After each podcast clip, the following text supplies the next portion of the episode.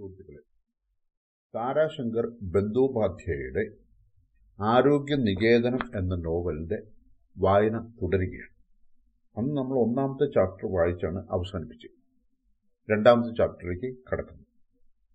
ഡോക്ടർക്ക് ഒരു വിഷമവും തോന്നിയില്ല. മോദിയുടെ അമ്മയ്ക്ക് വയസ്സായി വയസ്സിന്റെ കണക്കിന് ആകാവുന്നതിൽ കൂടുതലാണ് ശരീരത്തിന്റെ തളർച്ച. വാദജ്വരം ഉണ്ട്. വയറാകെ കുഴപ്പത്തിലാണ്. പലതരം രോഗങ്ങളും ബാധിച്ചിട്ടുണ്ട്. അതിനും പുറമെ ഈ വീഴ്ചയിൽ കാലിന്റെ എല്ലിനു കേടുപറ്റി ഒടിഞ്ഞിട്ടുണ്ട്. ഒരുപക്ഷെ ഒടിഞ്ഞ ഭാഗം മുറി കൂടുമായിരിക്കും. ഒരേ ഒരു മകൻ അവന്റെ ഭാര്യ നാലഞ്ചു പൗത്രന്മാരും പൗത്രികളും. വൃദ്ധയ്ക്ക് ഇനി പൊയ്ക്കൂടെ? ഇതൊരു സുഖകരമായ പോക്കായിരിക്കും. വൃദ്ധയ്ക്ക് പോകാൻ ഇഷ്ടമില്ല. ഡോക്ടർക്ക് അത് ഒറ്റ നോട്ടത്തിൽ തന്നെ മനസ്സിലായി. മരണത്തിന്റെ കാര്യം കേട്ടാൽ ഞെട്ടാത്ത മനുഷ്യർ ഇപ്പോൾ വളരെ കുറവായിരിക്കും. മനുഷ്യന് മുന്നോട്ട് പോകാനുള്ള ആഗ്രഹത്തിന് ഒരു അതിരുമില്ല. പാവം. മോദിയുടെ അമ്മയ്ക്ക് ഇരുട്ടിലേക്ക് എടുത്തിട്ടതുപോലെ തോന്നുന്നുണ്ടാവും. അവരെ കുറ്റം പറയാൻ പറ്റുകയില്ല. മകൻ വധു പൗത്രി പൗത്രൻ കുടുംബം വീട് ഇതിനോടൊക്കെ വളരെയധികം കെട്ടുപിണഞ്ഞിരിക്കുകയാണ് അവർ. അഹന്യ ഹനിഭൂതാനി ഗച്ഛന്തി യമമന്ദിരം. ശേഷ സ്ഥിരമതിച്ഛന്തി കൈമാശ്ചര്യമത പരം. ഓരോ ദിവസവും ജീവജാലങ്ങൾ യമലോകത്തേക്ക് പോകുന്നുണ്ട്. ഇവിടെ ശേഷിച്ചവർ എക്കാലവും ജീവിക്കണമെന്ന് ആഗ്രഹിക്കുന്നു അതിനേക്കാൾ അത്ഭുതകരമായി വല്ലതുമുണ്ടോ വൃദ്ധ ഇപ്പോൾ ആ സനാതന ആശ്ചര്യമായി തീർന്നിരിക്കുന്നു. പക്ഷേ വൃദ്ധയ്ക്ക് പോകാതെ പറ്റുകയില്ല ഇപ്പോൾ പോകുന്നതാണ് അവർക്ക് മംഗളം. അല്ലെങ്കിൽ ദുരനുഭവങ്ങൾക്ക് അന്തമില്ലാതാകും. ജീവൻ ഡോക്ടർ ശരീരത്തിന് ഭാരം കൂടുതലുണ്ട്. ആ ശരീരഭാരത്തിനനുസരിച്ചുള്ള ശക്തിയോടെയാണ് കാൽ രണ്ടും ഭൂമിയിൽ പതിയുന്നത്. ഡോക്ടർ വഴിയെ പോകുന്നുണ്ടെങ്കിൽ ഇരുവശത്തുള്ള വീടുകളിലെ ആളുകൾക്ക് ഡോക്ടർ ആ വഴി പോകുന്നുണ്ടെന്നറിയാം. ഈ ശ്രാവണ മാസത്തിലെ ചന്നം പിന്നം മഴ ചാറുന്ന സമയത്ത് മിനുസവും വഴുക്കലുമുള്ള റോഡിലൂടെ വളരെ ശ്രദ്ധിച്ച് വേണം ഓരോ ചൂടും വയ്ക്കാൻ. മണ്ണിലേക്ക് സൂക്ഷിച്ചു നോക്കണം. ഡോക്ടർക്ക് ഇത് രണ്ടും ബുദ്ധിമുട്ടുള്ള കാര്യമാണ്. പക്ഷേ ശ്രദ്ധിക്കാതെ നിവൃത്തിയില്ല. ശ്രദ്ധിക്കാതെ കാൽ വഴുതി വീണാൽ അവയവങ്ങളൊന്നും ബാക്കി കാണുകയില്ല. ഭൂമിയെ മനുഷ്യർ അമ്മ എന്നാണ് പറയുന്നത്. പച്ചപ്പുല്ലുകൾ കൊണ്ടും സസ്യങ്ങൾ കൊണ്ടും അണിഞ്ഞൊരുങ്ങി നിൽക്കുന്നത് കണ്ടാൽ കോമളാങ്കി എന്ന് പറയും. എന്നാൽ ഒരു പ്രാവശ്യം വീണു നോക്കിയാൽ വിവരം അറിയാം. ഡോക്ടർക്ക് ചിരി വന്നു. എടാ എടാ ഡോക്ടർ ചോദ്യരൂപത്തിൽ ഉറക്കെ വിളിച്ചു. വഴിയരികിൽ ചെറിയ ഒരു ചെറിയ കുഴിയിൽ മഴയുടെ വെള്ളം കെട്ടി നിൽക്കുന്നുണ്ട്. രണ്ട് കുട്ടികൾ പരമോത്സാഹത്തോടെ ആ വെള്ളത്തിൽ ചാടിക്കളിക്കാൻ തുടങ്ങി. ചെളി കലങ്ങിയ വെള്ളം വഴിയിലേക്ക് തട്ടി ഒഴുക്കുകയാണ് അവർ. കുട്ടികൾ രണ്ടുപേരും കളി നിർത്തി. ജീവൻ മഷായിയെ ഇവിടെ എല്ലാവരും ബഹുമാനിക്കുന്നു. നീ മദൻ ഘോഷിന്റെ മകനല്ലേ? അതെ മദനന്റെ ചക്കൻ വദനൻ ഡോക്ടർ ചിരിച്ചുപോയി. വെറും മദനന്റെ ചക്കൻ നീ മദനന്റെ ചക്കൻ വദനൻ ചക്കൻ. തെമ്മാടി മുറിവാലൻ എന്തിന്? ഞാൻ എന്താ ചെയ്തത്? എന്താ ചെയ്തതെന്നോ? ഒന്ന് നിർത്തി ശബ്ദം ശരിയാക്കിക്കൊണ്ട് ഡോക്ടർ പറഞ്ഞു. ഇങ്ങനെയാണോ സ്വന്തം പേരും പിതാവിന്റെ പേരും പറയേണ്ടത്? ഛേ ഛേ മോശം. പറയേണ്ടത് അതെ. ഡോക്ടർ ശ്രീ മദൻലാൽ ഘോഷിന്റെ മകനാണ് ഞാൻ. എന്റെ പേര് ശ്രീ വദൻലാൽ ഘോഷ്. മനസ്സിലായോ? വദൻ തല കുലിച്ച് തോളിലേക്ക് ചായച്ചുകൊണ്ട് നിന്നു. വദനിന് വളരെ സന്തോഷമായി. ഇതോ ഇതാരാണ്? നല്ല ഐശ്വര്യമുള്ള കുട്ടി. അഴകുള്ള മുഖം. ഈ ഗ്രാമത്തിലുള്ളതാണെന്ന് തോന്നുന്നില്ല. ഡോക്ടർ ചോദിച്ചതിന് അവൻ ഉത്തരം പറഞ്ഞില്ല. വദനാണ് പറഞ്ഞത്. അവൻ ഞങ്ങളുടെ ഗ്രാമത്തിൽ വന്നേക്കുന്നതാണ്. സർക്കാർ കുടുംബത്തിലെയാണ്. ഇവിടെ അമ്മ അവന്റെ വീട്ടിൽ വന്നതാണ്. ശരി അഹീന്ദ്ര സർക്കാരിന്റെ മകൾ അദസിയുടെ പുത്രൻ അല്ലേ? രണ്ടു പ്രാവശ്യം തലകുലിക്കൊണ്ട് അതേ എന്ന് പറഞ്ഞു. വെള്ളത്തിൽ കളിക്കണ്ട വീട്ടിൽ പൊയ്ക്കോളൂ. ജലദോഷം ഉണ്ടാകും പനി വരും തലവേദന ഉണ്ടാകും ഡോക്ടർ പറഞ്ഞു. വദനൻ ചോദിച്ചു. അങ്ങ് നനയുന്നത് എന്തിനാ? ഡോക്ടർ കൗതുകപൂർവം ഉറക്കെ ചിരിച്ചു. ഞാൻ ഡോക്ടർ അല്ലേടാ വികൃതി കുട്ട സുഖക്കേടിന് ഡോക്ടറെ പേടിയാണ്. ആ വീട്ടിലേക്ക് പൊയ്ക്കോളൂ. പോകാം എന്റെ കൂടെ പോലെ രണ്ട് കുട്ടികളെയും കൂട്ടിക്കൊണ്ട് തന്നെ ഡോക്ടർ നടന്നു. സേതാബ് വന്നില്ലെങ്കിൽ ഇത്തിരി നേരം ഇവരോട് വർത്തമാനം പറയാം. ഇതിനോടകം എപ്പോഴോ ആരോഗ്യ നിവേ നികേതനത്തിന്റെ വരാന്തയിൽ സേതാബ് മുഖർജി വന്ന് കാത്തിരിക്കുന്നുണ്ടായിരുന്നു. ഡോക്ടറെ കണ്ട് ചോദിച്ചു എവിടെ പോയിരുന്നു? എവിടെ പോയതായിരിക്കും എന്ന് ആലോചിച്ചുകൊണ്ടിരിക്കുകയായിരുന്നു ഞാൻ. നന്ദനും ഇന്ദ്രനും രണ്ടുപേരിലുള്ള ഒരാളും ഇതുവരെ വന്നിട്ടില്ല. കുട്ടികൾ ഡോ രണ്ടുപേരോടുമായി ഡോക്ടർ പറഞ്ഞു പൊയ്ക്കോ രണ്ടുപേരും വീട്ടിൽ പൊയ്ക്കോ. സേതാബിനോടായി പറഞ്ഞു മോദി കർമ്മകാരന്റെ വീട് വരെ പോയതാണ്. മോദിയുടെ അമ്മയ്ക്ക് കൽപ്പന വന്നിട്ടുണ്ട്. നീ ഇരിക്കെ ഞാൻ ചായയ്ക്ക് പറഞ്ഞിട്ട് വരാം. ഇന്നലെ കൊണ്ടുവന്ന ടിക്കറ്റ് ഇല്ലേ? ഇന്ദ്രൻ അതും കൊണ്ട് പുറത്തു പോയിരിക്കുകയാണ്. കുടുക്കയിൽ ഏഴെട്ട് വലിക്കുള്ള ഹുക്ക പുകയിലിട്ട് തയ്യാറാക്കി വെച്ചിട്ടുണ്ട്. ഹുക്ക വേറെയുമുണ്ട്. ഊട് കഴിച്ചിട്ട് നന്ദൻ ശരിയാക്കി വെച്ചതാണ്. ഉപയോഗിക്കാറാവുമ്പോൾ നന്ദൻ ഉണ്ടെങ്കിൽ നന്ദൻ ഇല്ലെങ്കിൽ ഇന്ദ്രൻ ആരുമില്ലെങ്കിൽ ഡോക്ടർ തന്നെ തീ പിടിപ്പിച്ചുള്ളൂ. രണ്ടുപേരും ചതുരംഗം കളിക്കാതിരുന്നു. എത്ര നേരത്തേക്കെന്ന് ആർക്കറിയാം? ചോറ് വീട്ടിലിരുന്ന് തണുക്കും. എന്നാലും ഇപ്പോൾ പണ്ടത്തെ പോലെ ശക്തിയില്ല ഉത്സാഹവുമില്ല. ചായക്കപ്പ് താഴെ വച്ചിട്ട് ഹുക്കയുടെ കൊള്ളും പിടിച്ചുകൊണ്ട് രണ്ടുപേരും കളിക്കാനിരുന്നു. കളി വേഗം രസം പിടിച്ചു. മഷായി സേതാബിന്റെ മന്ത്രിയെ വെട്ടി. ആകാശത്തിൽ മഴക്കാറ് കൊണ്ടുകയറുന്നു മഴ താളം പിടിച്ചു തുടങ്ങി. ചിപ് ചിപ് എന്ന് തുടങ്ങിയിട്ടേ ഉള്ളൂ. എങ്കിലും താളം മുറുകുമെന്നാണ് തോന്നുന്നത്. നിശബ്ദമായി കളി തുടരുകയായിരുന്നു. സേതാവ് മുഖർജി പറഞ്ഞു അകത്തേക്ക് പോകാം ജീവൻ. മേലാകെ കിടുകിടുക്കുന്നു. തന്റെ കാര്യം ഈ മഴയ്ക്ക് ഒന്നും തണുപ്പ് തോന്നുകയില്ലല്ലോ. എന്റെ ശരീരത്തിന് സുഖമില്ല. പനിയൊന്നുമില്ലല്ലോ. കൈ നോക്കട്ടെ. വേണ്ട കൈ പിടിച്ചു നോക്കണ്ട. എനിക്കറിയാൻ നോക്കാൻ. ഞാൻ നോക്കി. നാടിക്ക് ഇത്തിരി ചൂടുണ്ട്. സാരമില്ല. പോകാം. അകത്തേക്ക് പോകാം സേതാബ് കൈ പിന്നോക്കം വലിച്ചു. പക്ഷെ ഡോക്ടർ വിട്ടുകൊടുത്തില്ല. കൈ നീട്ടി ഒരു തരത്തിൽ ഏങ്ങി വലിഞ്ഞ് സേതാബിന്റെ കൈ പിടിച്ച് നോക്കിയിട്ട് വന്നു. കൈക്ക് നല്ല ചൂടുണ്ടല്ലോ. എന്നാൽ നാടിപിടിപ്പ് പരിശോധിക്കാൻ കഴിഞ്ഞില്ല. സേതാവ് മുഖർജി കൈ പുറകോട്ട് വലിച്ചെടുക്കാൻ ശ്രമിച്ചു. വിടു കൈവിട് ജീവൻ കൈവിട്. ഭ്രാന്ത് കാണിക്കാതെ സേതാബ് നാടി നോക്കട്ടെ. വേണ്ടോ? സേതാബ് അലറി വിളിച്ചു പറഞ്ഞു. എടാ നിനക്കിത് എന്തു പറ്റി? ജീവൻ ഡോക്ടർ അത്ഭുതപ്പെട്ടു പോയി.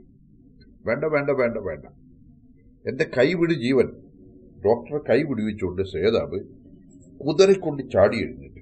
തന്റെ റാന്തൽ വിളക്ക് ഒരരികിൽ ഇരിപ്പുണ്ടായിരുന്നു. അത് കത്തിക്കാൻ പോലും കാത്തുനിന്നില്ല. കൊളുത്താത്ത റാന്തരം കയ്യിൽ തൂക്കിപ്പിടിച്ച് എഴുന്നേറ്റ പാട് വരാന്തയിൽ നിന്നിറങ്ങി. സേതാവേ കുട നിന്റെ കുട ഇതാ. സേതാവ് തിരികെ കുട എടുത്തിട്ട് വിളക്ക് കത്തിച്ചുകൊണ്ട് പറഞ്ഞു നീ നിന്റെ കൈ പിടിച്ച് നാടി നോക്കി.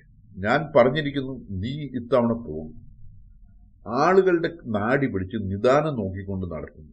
നിന്റെ നിദാനം ഒന്ന് നോക്ക്. സേതാവ് മഴയത്ത് തന്നെ ഇറങ്ങി നടന്നു.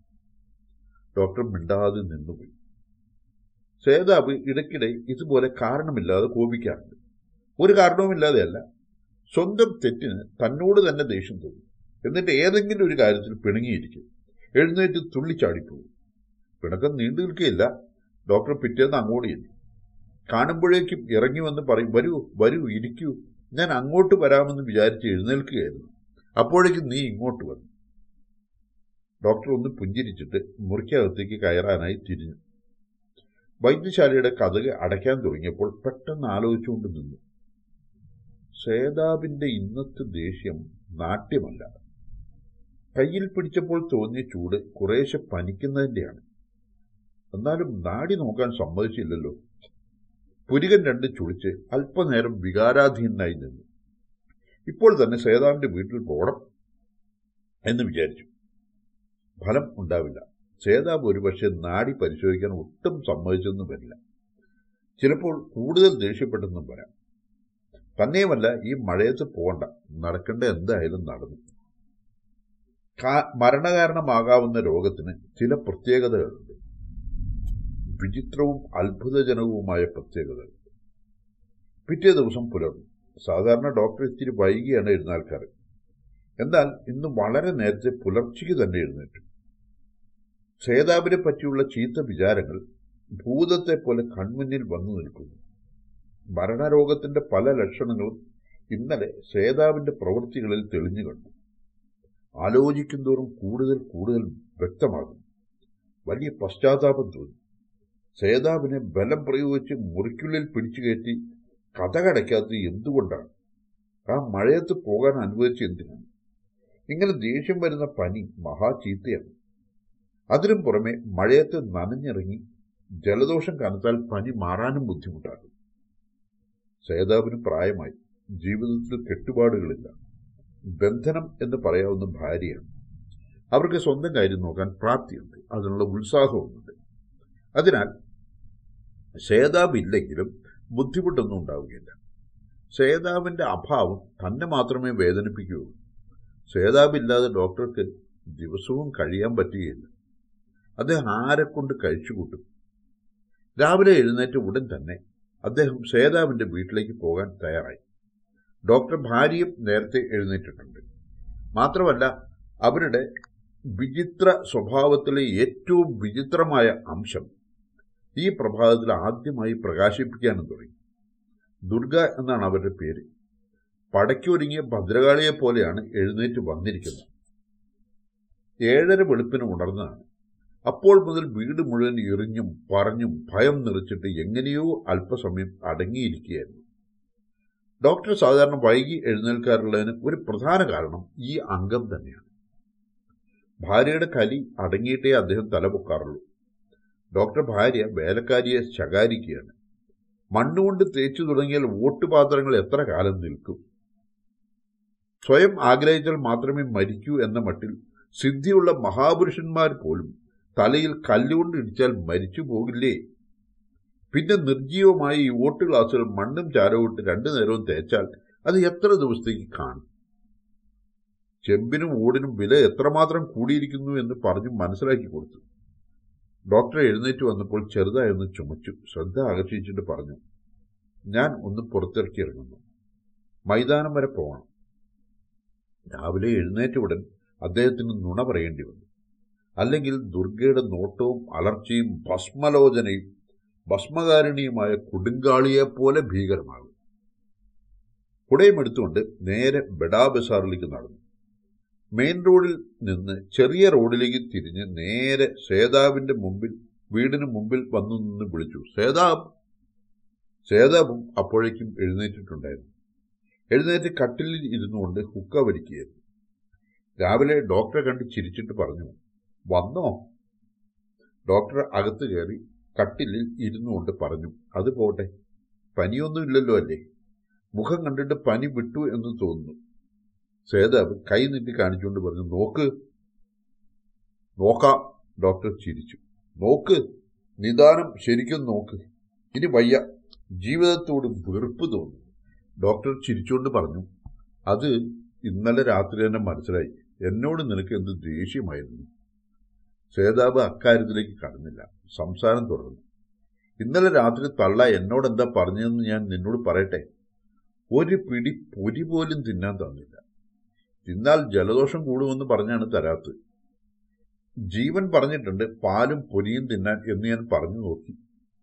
നെയ്യും മൈദയും ഉണ്ട്. നാലഞ്ച് ചൂട് രുചിയും ഉണ്ടാക്കി തരട്ടെ. എന്റെ ഭൂമിയിൽ രണ്ട് ചാക്ക് ഗോതമ്പുണ്ടായി. അത് പൊടിച്ച് മൈദയാക്കി വച്ചിട്ടുണ്ട്. ഇവിടെ പാലില്ല പാലില്ല എന്ന് പറയുമെങ്കിലും മുന്നാഴി പാൽ ഇപ്പോഴും കിട്ടും. അതെല്ലാം കൊണ്ട് തള്ള നെയ്യുണ്ടാക്കുകയാണ്. ഇതൊന്നും എനിക്ക് കണി കാണാൻ കിട്ടുന്നില്ല. ഇന്നലെ ഉച്ചയ്ക്ക് മുഴുവൻ വിറ്റു. അവൾ ഇനി എന്നെ പറയാത്ത ചീത്തയില്ല. തന്നെയും പറഞ്ഞു ചീത്ത. ഈ വെളുപ്പിന് വിശന്നിട്ട് വയറ് കത്തുകയാണ് അർജുനൻ ഖാണ്ഡഭവനം ദഹിപ്പിച്ചതുപോലെ. എന്ത് ചെയ്യാനാണ്? ഇരുന്ന് പുക വലിക്കുക തന്നെ. ഇതിനേക്കാൾ ഭേദം പോവുകയാണ് ജീവിച്ചിരുന്നിട്ട് എന്ത് കാര്യം? ഡോക്ടർ കൈപിടിച്ചു നോക്കി. തൊട്ടപ്പോൾ തന്നെ പനി വിട്ടു എന്ന് മനസ്സിലായി. സേതാവിനോട് പറഞ്ഞു പനി നന്നായി കുറഞ്ഞിട്ടുണ്ട്.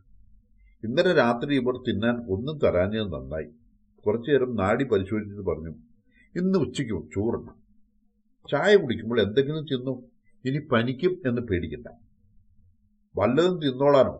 സേതാബ് കടുത്ത ശബ്ദത്തിൽ ചോദിച്ചു. രാവിലെ പൂജ കഴിക്കണ്ടേ? അതാര് കഴിക്കും?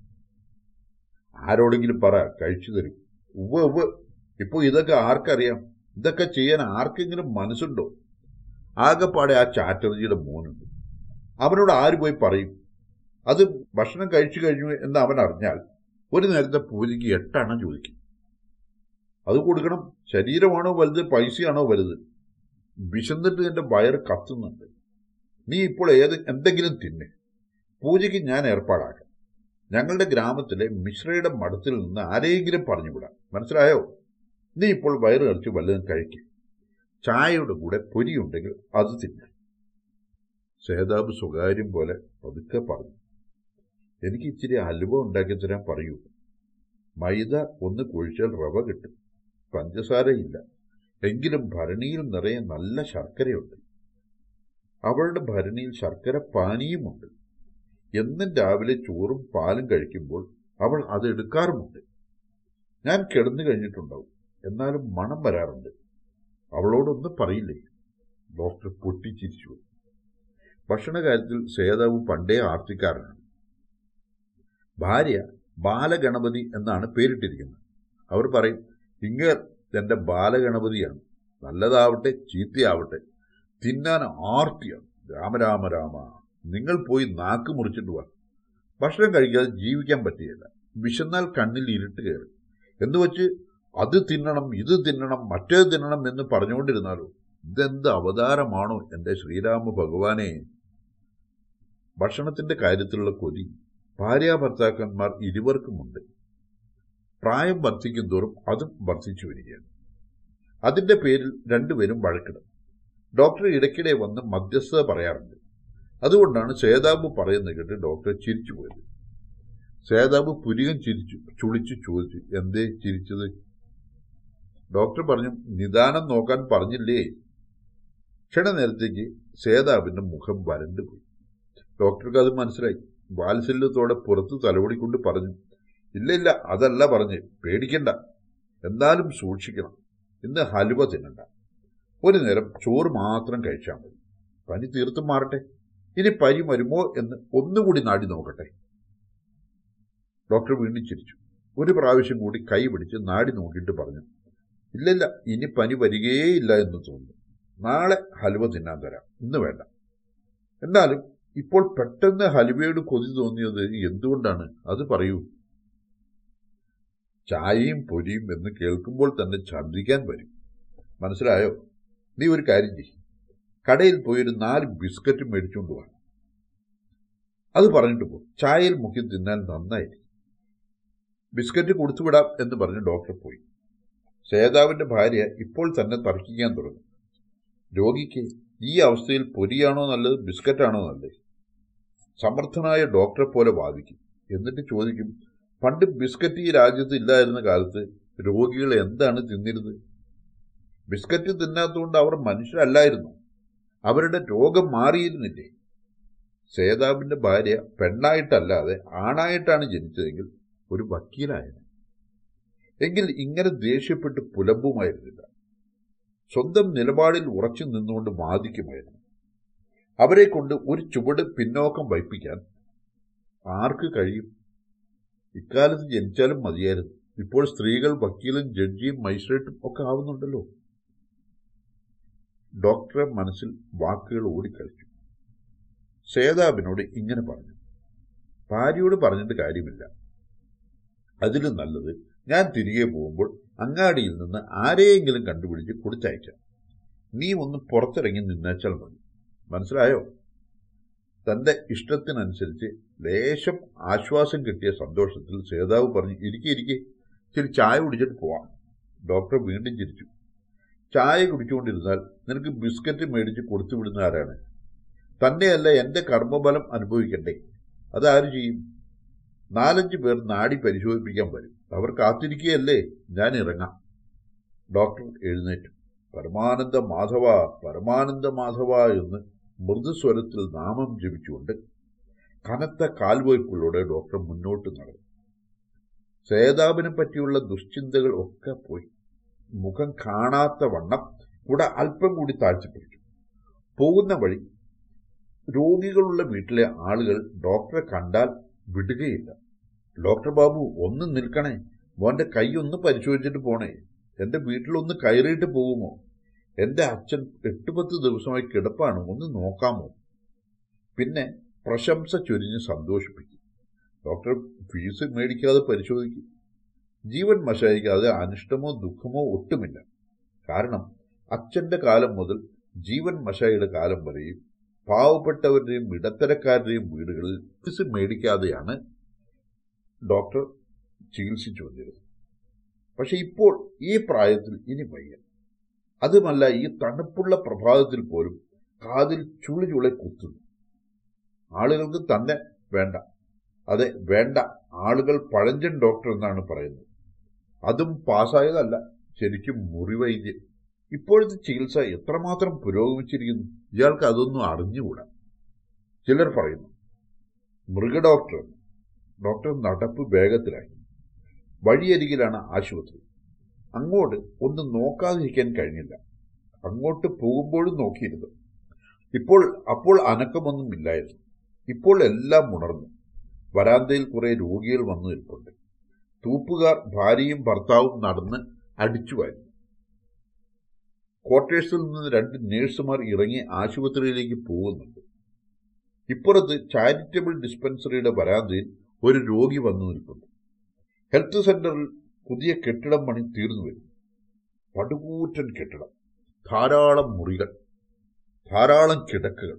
ധാരാളം വിഭാഗങ്ങൾ. ശിശുക്ഷേമം മാതൃക്ഷേമം പകർച്ചവ്യാധി വിഭാഗം. സാധാരണ വിഭാഗം ശസ്ത്രക്രിയാ വിഭാഗം വളരെ വളരെ വലുതാണ്. അവിടെ രക്തം പരിശോധിക്കാനും മറ്റുമുള്ള ഏർപ്പാടുകൾ ഉണ്ടായിരിക്കും. അതൊക്കെ നന്നായി. നാട്ടിൽ രോഗങ്ങൾ പെരുകി പെരുകി വരുന്ന നിലയ്ക്ക് ഇത്തരം ഏർപ്പാടുകളില്ലെങ്കിൽ പരിഹാരമുണ്ടാക്കുവാൻ കഴിയുകയില്ല. ഡോക്ടർ ഓർക്കുന്നു. ആദ്യം ചാരിറ്റബിൾ ഡിസ്പെൻസറിയേ ഉണ്ടായിരുന്നുള്ളൂ. അത് വന്ന് തൊണ്ണൂറ്റി ഒന്നിലോ രണ്ടിലോ മൂന്നിലോ ആണ്. അതിനു മുമ്പ് നമസ്കാരം ഡോക്ടർ ബാബു. എവിടെ പോയിരുന്നു? House call? ഡോക്ടർ അത്ഭുതത്തോടെ തിരിഞ്ഞു നോക്കി. അവിടുത്തെ ചാരിറ്റബിൾ ഡിസ്പെൻസറിയിലെ കമ്പൗണ്ടർ ഹരിഹർ പാൽ അദ്ദേഹത്തിന്റെ പിന്നിൽ സൈക്കിൾ പിടിച്ചുകൊണ്ട് നിൽക്കുന്നു വീട്ടിൽ നിന്ന് ഡിസ്പെൻസറിയിലേക്ക് പോവുകയാണ്. തന്നെ കണ്ടപ്പോൾ ബെല്ലടിക്കാതെ രഥത്തിൽ നിന്നിറങ്ങി ബഹുമാനിച്ചിരിക്കുകയാണ്. ഡോക്ടർ സ്നേഹപൂർവം ചോദിച്ചു സുഖമല്ലേ ഹരിഹർ? അതെ സർ. പിന്നെ നല്ല വിശേഷങ്ങളല്ലേ? അതെ അങ്ങനെ പോകുന്നു. അല്ലാതെ എന്ത്? ഡോക്ടർക്ക് അറിയാം ഹരിഹറിന് നല്ല പ്രാക്ടീസ് ഉണ്ട്. എങ്കിലും ചോദിച്ചു പെൻസിൽ നന്നായി കൊടുക്കുന്നുണ്ടല്ലേ? ഇത് പെൻസിലിന്റെ പെൻസിലിന്റെ യുഗമല്ലേ? അതെ സർ എല്ലാത്തിനും പെൻസിലും തന്നെ. വർത്തമാനം പറഞ്ഞുകൊണ്ട് നടക്കുന്നതിനിടെ പിന്നിലേക്ക് നോക്കിയിട്ട് ഹരിഹരൻ അല്പം ഭവ്യതയോടെ പറഞ്ഞു ഞങ്ങളുടെ ഡോക്ടർ വരുന്നുണ്ട്. നിങ്ങളുടെ ഗ്രാമത്തിൽ നിന്നാണ് വരുന്നത്. ഓ ചിലപ്പോൾ മോദി കർമ്മകാരന്റെ അമ്മയെ നോക്കാൻ പോയതായിരിക്കും. ഇന്നലെ രാത്രി മോദി വന്നിരുന്നു. കോൾ കൊടുത്തിട്ട് പോയി. മഷായിയുടെ ഉള്ളിൽ ഒരു വിദ്യുത് തരംഗം പടർന്നു. തന്നെ അവിശ്വസിച്ചിട്ട് മോദി ഇന്നലെ രാത്രി അമ്മയെ നോക്കാൻ കോൾ കൊടുത്തിട്ട് പോയതാണ്. ഡോക്ടർ ഒന്ന് പതറി നിന്നു. ഡോക്ടർ സൈക്കിൾ അടുത്തെത്തി. ജീവൻ മഷായി വന്ദിച്ചു. നമസ്കാരം ഡോക്ടർ. ആശുപത്രിയിലെ ഡോക്ടർ സൈക്കിളിൽ നിന്നിറങ്ങി യൗവനപ്രായം. പാന്റും ബുഷ് ഷർട്ടും വേഷം. അതിനുമേൽ ഒരു വാട്ടർ പ്രൂഫ് ഓവർകോട്ട്. തലയിൽ റക്സിൻ തയ്പ്പിച്ച് തൊപ്പി. കണ്ണിൽ കൂളിംഗ് ഗ്ലാസ്. കൽക്കത്തക്കാരനാണ്. പേര് പ്രദ്യോത് ദാസ്. നമസ്കാരം മടക്കിക്കൊണ്ട് പ്രദ്യോത് ഡോക്ടർ ചോദിച്ചു സുഖമല്ലേ? അതെ എന്ന് വെച്ചാൽ സുഖക്കേട് ഒന്നുമില്ല. അതിനാണല്ലോ സുഖം എന്ന് പറയുന്നത്. പിന്നെ മോദിയുടെ അമ്മയെ നോക്കിയിട്ട് വരികയാണ് അല്ലേ? അതെ. ഇന്നലെ രാത്രി മോദി വന്നിരുന്നു. രാത്രി തന്നെ ചെല്ലണമെന്ന് പറഞ്ഞതാണ്. അവന്റെ അമ്മ വേദന കൊണ്ട് തളർന്നും പരിഭ്രമിച്ചും കിടക്കുകയാണ്. കേസ് അറിയാവുന്നതാണ് അവൻ ആദ്യം വീണപ്പോൾ കുറച്ചുനാൾ ആശുപത്രിയിൽ കിടന്നിരുന്നു. വേദന കുറഞ്ഞതുമാണ്. അത് കഴിഞ്ഞ് വേദന കൂടുതലായി. മിക്കവാറും എഴുന്നേറ്റ് നടന്നു വല്ല പണിയും എടുത്തു കാണും. എനിക്ക് തോന്നുന്നു വീണ്ടും തട്ടലോ മുട്ടലോ പറ്റിയിട്ടുണ്ടാവും. ഡോക്ടറും ഇന്നലെ നോക്കിയതല്ലേ? അറിയാമല്ലോ. ഉവ് അതാണ് ചോദിച്ച് കണ്ടിട്ട് എങ്ങനെ തോന്നുന്നു? കുറച്ച് ശരിയായിട്ടുണ്ട്. എക്സ്റേ കാണാതെ കൃത്യമായി പറയാൻ പറ്റിയില്ല. അകത്ത് എല്ലിന് ഫ്രാക്ചർ ഉണ്ടെങ്കിൽ ഓപ്പറേഷൻ വേണ്ടിവരും അതിനുള്ള ഏർപ്പാടുണ്ടാക്കിയാൽ മാറിക്കൂടും. അപകടകരമായി ഒന്നുമില്ല. പ്രത്യുത് ചുണ്ടുകൾ ഒന്ന് പരത്തി നീട്ടിയിട്ട് നിഷേധാർത്ഥത്തിൽ കൂർപ്പിച്ചു പിടിച്ചു മഷായി അല്പസമയം ആലോചിച്ചു. എന്നിട്ട് പറഞ്ഞു വിളുക്ക് ഒന്നുമില്ല. ഫ്രാക്ചറും ഇല്ല. വേദന പടർന്നു പിടിച്ചിട്ടുണ്ട്. അതോടൊപ്പം നീരും. എനിക്ക് സർജറിയിൽ അറിവില്ല. മനസ്സിലാവുകയുമില്ല. നാടി അറിയാം. എന്തിൽ നിന്നാണ് ഈ അവസ്ഥ ഉണ്ടായതെന്ന് അറിയാൻ കഴിയും. അതായത് ഹേതു യഥാർത്ഥത്തിൽ പറഞ്ഞ് മുഴുവനാക്കാതെ മഷായി അല്പം ചിരിച്ചുകൊണ്ട് ആശയം പകുതിയാക്കി നിർത്തി. പ്രദ്യോത് പറഞ്ഞു നിർത്തിയിട്ട് ഇച്ചിരി കടുത്ത സ്വരത്തിൽ പറഞ്ഞു ആ അന്ന് ഞാൻ ഗംഗ നിശ്ചയിച്ചു. ഗംഗാതീരത്തിൽ പൊയ്ക്കൊള്ളാൻ ഏർപ്പാട് ചെയ്തിട്ട് പോന്നു അല്ലേ? പ്രത്യോത് തമാശയാക്കി ചിരിച്ചുകൊണ്ട് പറഞ്ഞു. ഞാൻ ചെന്ന് നോക്കുമ്പോൾ ഭയം കൊണ്ടുള്ള നെഞ്ചെടുപ്പുണ്ടായിട്ടുണ്ട് ഗംഗാതീരത്ത് എത്തേണ്ടി വരികയില്ല. സ്റ്റേഷനിൽ പോകാൻ വണ്ടിയിൽ കയറുമ്പോൾ തന്നെ ഹൃദയം സ്തംഭിച്ചു പോയനെ. വീണ്ടും ചിരിച്ചുകൊണ്ട് പ്രദ്യോത് ഡോക്ടർ പറഞ്ഞു ഇല്ല ആ വൃദ്ധ രക്ഷപ്പെട്ട് ജീവിക്കും. മോദി കുറച്ച് പണം ചെലവ് ചെയ്യാൻ തയ്യാറാണ്. ബാക്കി ആശുപത്രിയിൽ നിന്നെടുത്ത് ഞാൻ അവർക്ക് ഭേദമാക്കി കൊടുക്കും അവരെ ഇപ്പോൾ മരിക്കാൻ ഞാൻ സമ്മതിക്കുകയില്ല. ഒടുവിൽ പറഞ്ഞ വാക്കിനുള്ളിൽ ഒളിഞ്ഞിരിക്കുന്ന അമ്പ് മഷായിയുടെ തലയ്ക്കുള്ളിൽ കയറി കയറിയിട്ട് പുറത്തു വന്നു. ബ്രഹ്മത്താലു വരെ തുളഞ്ഞാൽ ഉണ്ടാകുന്നതിലും അധികം വേദന ഉണ്ടാക്കാൻ അതിന് കഴിഞ്ഞിരുന്നു നിഷേധഭാവത്തിൽ തലയിളക്കിക്കൊണ്ട് മഷായി പറഞ്ഞു ഞാൻ കൊല്ലേണ്ടതില്ല ഡോക്ടർ ബാബു. വൃദ്ധ തനിയെ മരിച്ചുള്ളൂ മൂന്ന് മാസം അല്ലെങ്കിൽ അവർക്ക് പല രോഗങ്ങളുണ്ട്. ഈ വീഴ്ചയുടെ അതെല്ലാം പ്രശാന്ത് പ്രദ്യോത് ബാബു എതിർത്തുകൊണ്ട് തലകുലുക്കി എന്നിട്ട് മഷായിയെ തടഞ്ഞുകൊണ്ട് കൊണ്ട് പെൻസിലിൻ സ്ട്രപ്റ്റോമൈസിൻ എക്സ്റേ യുഗത്തിൽ അങ്ങനെ മരണലക്ഷണം നിശ്ചയിച്ച് പറയരുത് മഷായി. വാദം പിത്തം കഫം ഇതിന്റെയൊക്കെ കാലത്ത് നിന്ന് നമ്മൾ വളരെ മുന്നോട്ട് പോയിരിക്കുന്നു. തന്നെയുമല്ല ഇതൊക്കെ മനുഷ്യത്വമില്ലായ്മയാണ്. ഇൻഹ്യൂമൻ. ജീവൻ മശായിക്ക് പിന്നെ ഒന്നും പറയാൻ അവസരം കൊടുക്കാതെ പ്രദ്യോത് ഡോക്ടർ പറഞ്ഞു. ശരി നമസ്കാരം. പോട്ടെ ആശുപത്രിയിൽ എത്താൻ വൈകി. പറയുന്നതിനോടൊപ്പം സൈക്കിളിൽ കയറി കടുത്ത വാക്കുകൾ കൊണ്ട് മറ്റുള്ളവരുടെ മനസ്സിൽ അപമാനബോധം വളർത്താൻ വേണ്ടി മനുഷ്യർ ഇങ്ങനെ നാടകീയമായി പിറകെ കൂടാറുണ്ട്. സൈക്കിൾ ഇച്ചിരി മുമ്പോട്ട് പോയിട്ട് വീണ്ടും ഇറങ്ങി നിന്നുകൊണ്ട് പറഞ്ഞു ഒരിക്കൽ വരൂ. ഞങ്ങളുടെ സംവിധാനങ്ങളെ കണ്ടാൽ എല്ലാം മനസ്സിലാകും. പുതിയ പുതിയ രോഗങ്ങൾക്കുള്ള അത്ഭുതകരമായ ചികിത്സകളുടെ treatment history treatment history medical ജേർണലിൽ വായിച്ചു നോക്കാം. കൈപിടിച്ച് ചികിത്സയില്ലാതെ മറ്റ് ചികിത്സകളൊന്നുമില്ലായിരുന്ന അക്കാലത്ത് ചെയ്തതൊക്കെ ചെയ്തു. എന്നാൽ ഇപ്പോൾ ശാസ്ത്രീയ സംവിധാനങ്ങളുണ്ട്. അത് ആളുകൾ പ്രയോജനപ്പെടുത്തുകയും ചെയ്യും ഇപ്പോഴും കൈപിടിച്ച് ചികിത്സ ചെയ്യുന്നത് വലിയ കുറ്റകൃത്യമാണ്. വേറെ വല്ല രാജ്യത്തുമാണെങ്കിൽ അങ്ങേക്ക് ശിക്ഷ കിട്ടിയാണ് യുവ ഡോക്ടർ മുഖം അപ്പോൾ ഗൗരവത്തിലായി. ജീവൻ മാഷായി സ്തംഭിച്ചുപോയി. താൻ കുറ്റവാളിയാണ്. മറ്റു വല്ല രാജ്യത്തുമായിരുന്നെങ്കിൽ ശിക്ഷ കിട്ടിയാണ് ആ ചെറിയ ഡോക്ടർ എത്ര വലിയ വാക്കുകളാണ് പറഞ്ഞിട്ട് പോയത്? ജീവൻ ഡോക്ടർ സ്തംഭിച്ചു നിൽക്കുകയാണ്. ആശുപത്രിയിൽ കയറിപ്പോകുന്ന ചില രോഗികൾ അത്ഭുതത്തോടെ ഡോക്ടറെ നോക്കി മഷായി അത് ശ്രദ്ധിച്ചതേയില്ല. അദ്ദേഹം സ്വയം നിയന്ത്രിച്ചു. ഇത് അദ്ദേഹത്തിന് പുതിയ അനുഭവമല്ല. ദീർഘകാലത്തിനിടെ പരീക്ഷ പാസായ പല ഡോക്ടർമാർ ഇവിടെ വന്നിട്ടുണ്ട്. ജില്ലയിൽ നിന്ന് വലിയ ഡോക്ടർ വന്നിട്ടുണ്ട്. കൽക്കത്തയിൽ നിന്നും വന്നിട്ടുണ്ട്. അഭിപ്രായ വ്യത്യാസങ്ങളുണ്ടായിട്ടുണ്ട് ചില ചില സ്ഥാപനങ്ങളുടെ അവജ്ഞയും സഹിക്കേണ്ടി വന്നിട്ടുണ്ട്. ഒടുവിൽ ജീവൻ മഷായിക്ക് തെറ്റുപറ്റിയില്ലെന്ന് തെളിഞ്ഞിട്ടുണ്ട്. ഓർമ്മയിൽ തെളിയുന്നു. എല്ലാ സംഭവങ്ങളും ഓർമ്മയിൽ തെളിയുന്നു. വൈദ്യകുലതിലകം കൃഷ്ണപ്രസാദ് കവിരാജ് മഹാശയനിൽ നിന്നാണ് പിതാമഹൻ ദീനബന്ധു ദത്ത ഈ ജ്ഞാനയോഗം നേടിയത്. അദ്ദേഹം അത് പ്രയോഗിച്ചു തുടങ്ങി. രണ്ടാമത്തെ ചാപ്റ്റർ അവസാനിക്കുന്നു. മൂന്നാമത്തെ ചാപ്റ്റർ ആരംഭിക്കുന്നു. പഴകി ജീർണിച്ച ആരോഗ്യ നിവേദനത്തിന്റെ വരാന്തയിൽ എട്ട് പത്ത് രോഗികൾ വന്നിരിക്കുന്നുണ്ട്. അവരിൽ കൂടുതൽ പേരും മുസൽമാന്മാരായിരുന്നു മൂന്ന് തലമുറകളായി. ദീനബന്ധു മഷായിയുടെ കാലം മുതൽ ജീവൻ മഷായി വരെ ക്രമമായി ഇവിടെ ചികിത്സ ചെയ്തു വരുന്നു. ജീവൻ മഷായി ഇന്ന് വൃദ്ധനാണ് ആസക്തിഹീനനാണ്. ഉത്സാഹഹീനനാണ്. എങ്കിലും ഇവർ അദ്ദേഹത്തെ ഉപേക്ഷിക്കുകയില്ല. ഒരേ ഒരു മകൻ മരിച്ചു. ആധുനിക കാലത്തിന്റെ ചികിത്സാവിദ്യ അതിന്റെ എല്ലാ സന്നാഹങ്ങളോടും കൂടി എല്ലായിടത്തും എത്തിച്ചേർന്നിട്ടുണ്ട്. വാർദ്ധക്യത്തിലേക്ക് കടന്നു. കുടുംബത്തിൽ ശാന്തതയില്ല. ജീവൻ മഷ ഇടയ്ക്കിടയ്ക്ക് വിചാരിക്കാറുണ്ട്. ഇത് പൂർണമായും നിർത്തിയേക്കാം. പക്ഷെ കഴിയുന്നില്ല.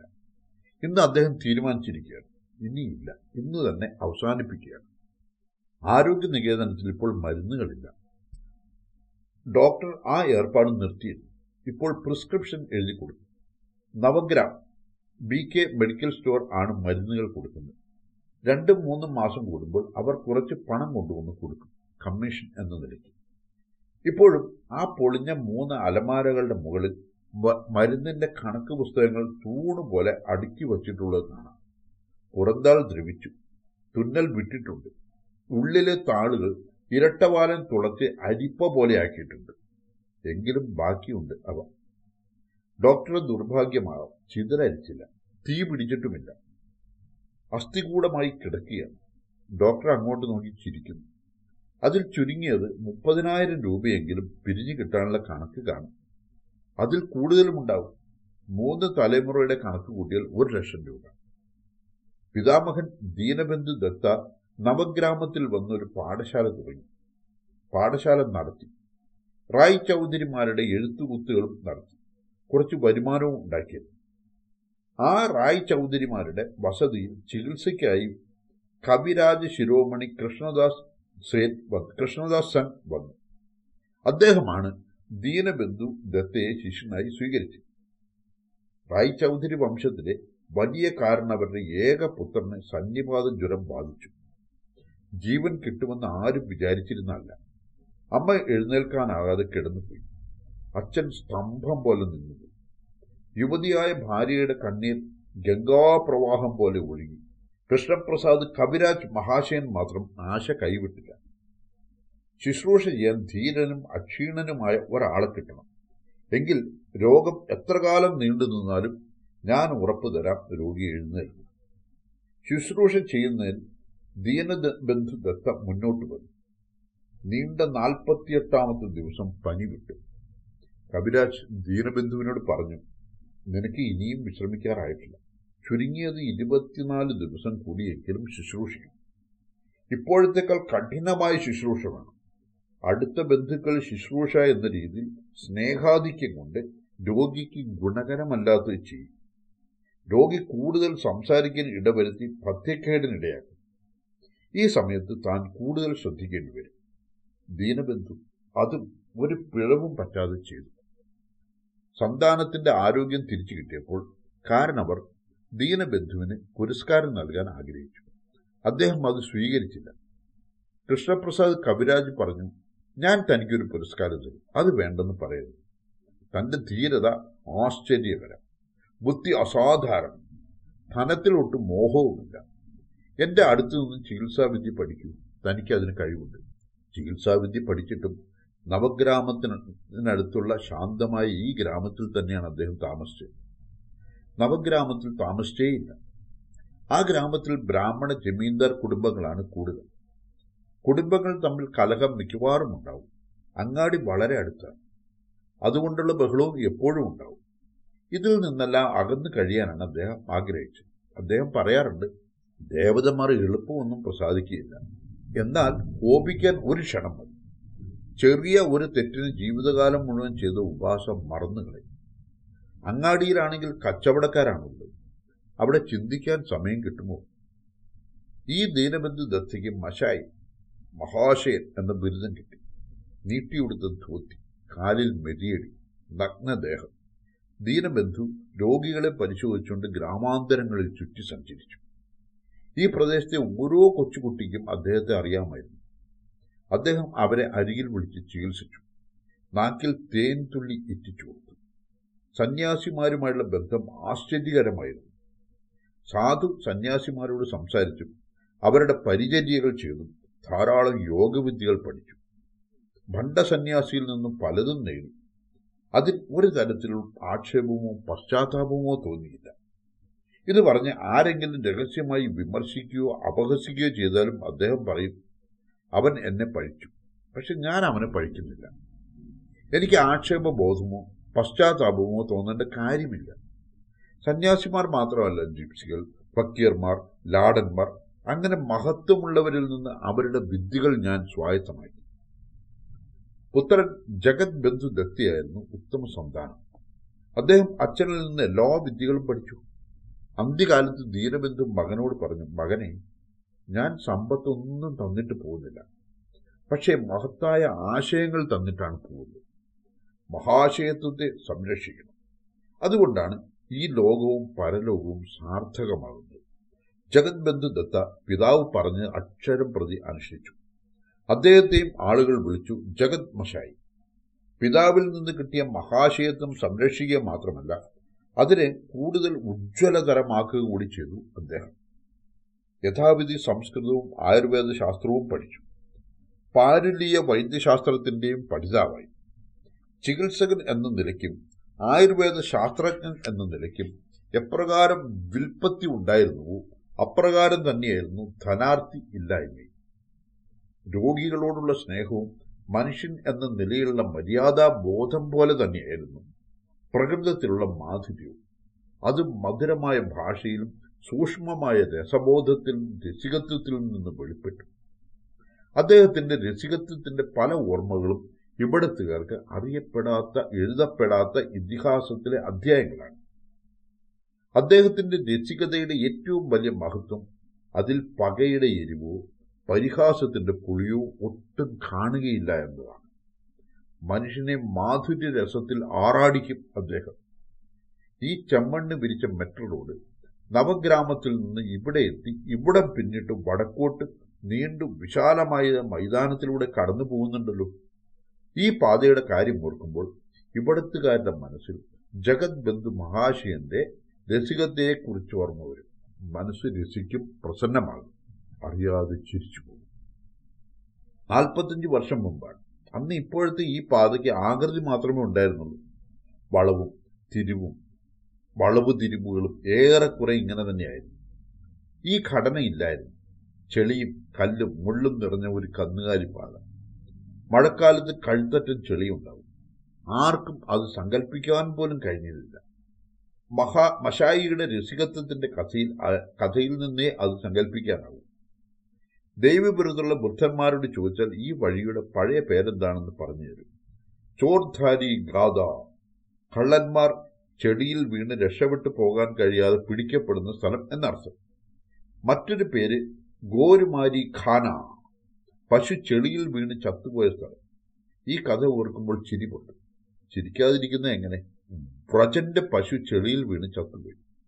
പശു ചത്തതിനേക്കാൾ വലിയ ആപത്ത് അതിനുള്ള പ്രായച്ചിതമായിരുന്നു ബ്രജൻ തല മുണ്ടനം ചെയ്ത് പശുവിന്റെ അപരക്രിയ ചെയ്യണം വൃജൻ ക്ഷുരകനാണ് അവന്റെ ക്ഷുരകനാകാൻ ആരെ കിട്ടും?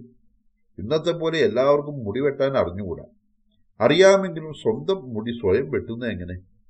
ഒടുവിൽ ഈ ജഗത് ബന്ധു മശായി ചെന്ന് മൃജന്റെ തല മുണ്ടനം ചെയ്തു കൊടുത്തു. വൈദ്യനായിരുന്നു. എങ്കിലും ബുദ്ധിഭ്രമം ബാധിച്ച പലരുടെയും ചികിത്സയ്ക്കായി തലയിലെ മുടി വടിച്ചു കളയേണ്ടി വന്നിട്ടുണ്ട്. അന്ന് ബ്രജന്റെ തല ഇടത് കൈയിൽ പിടിച്ചുകൊണ്ട് വലത് കൈ കൊണ്ട് പിടിക്കും വടിക്കുമ്പോൾ ജഗത് മഷായി ചിരിച്ചുപോയി. അദ്ദേഹം പറഞ്ഞു ബ്രജ ഇന്ന് ഞാൻ പ്രതികാരം ചെയ്യട്ടെ?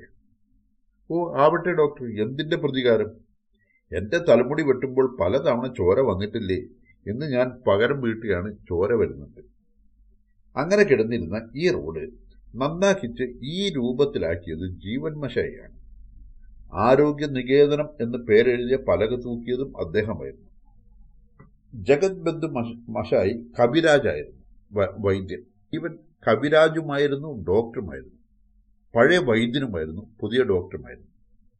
അക്കാലത്ത് ഇവിടുത്തെ വീടുകളിൽ പ്രചാരത്തിലുള്ള ചോദ്യമായിരുന്നു ജഗത് തിന്നണോ ജീവൻ തിന്നണോ? അതായത് രോഗം വന്നാൽ ചോദിക്കും ജഗത് ഖാബി ജീവൻ ഖാബി.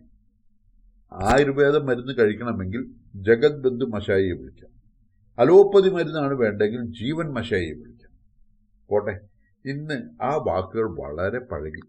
ആളുകൾ മറന്നു തുടങ്ങി. മഷായി ബാബ ജീവൻ മഷായി മുറിവേറ്റ മനസ്സോടെ തിരികെ വന്ന് ഡോക്ടറെ മുറിയിൽ വെറുങ്ങലിച്ചിരിക്കുകയാണ് കണ്ണുമിക്കാതെ പുറത്തേക്ക് നോക്കിയിരുന്നു ഇന്ന് അവസാനിപ്പിക്കുകയാണ്. അവസാനിക്കട്ടെ. മഷായി വംശത്തിന്റെ മഷായി ബിരുദമുള്ള ചികിത്സാവൃത്തി ഇന്ന് അവസാനിക്കട്ടെ പോകട്ടെ.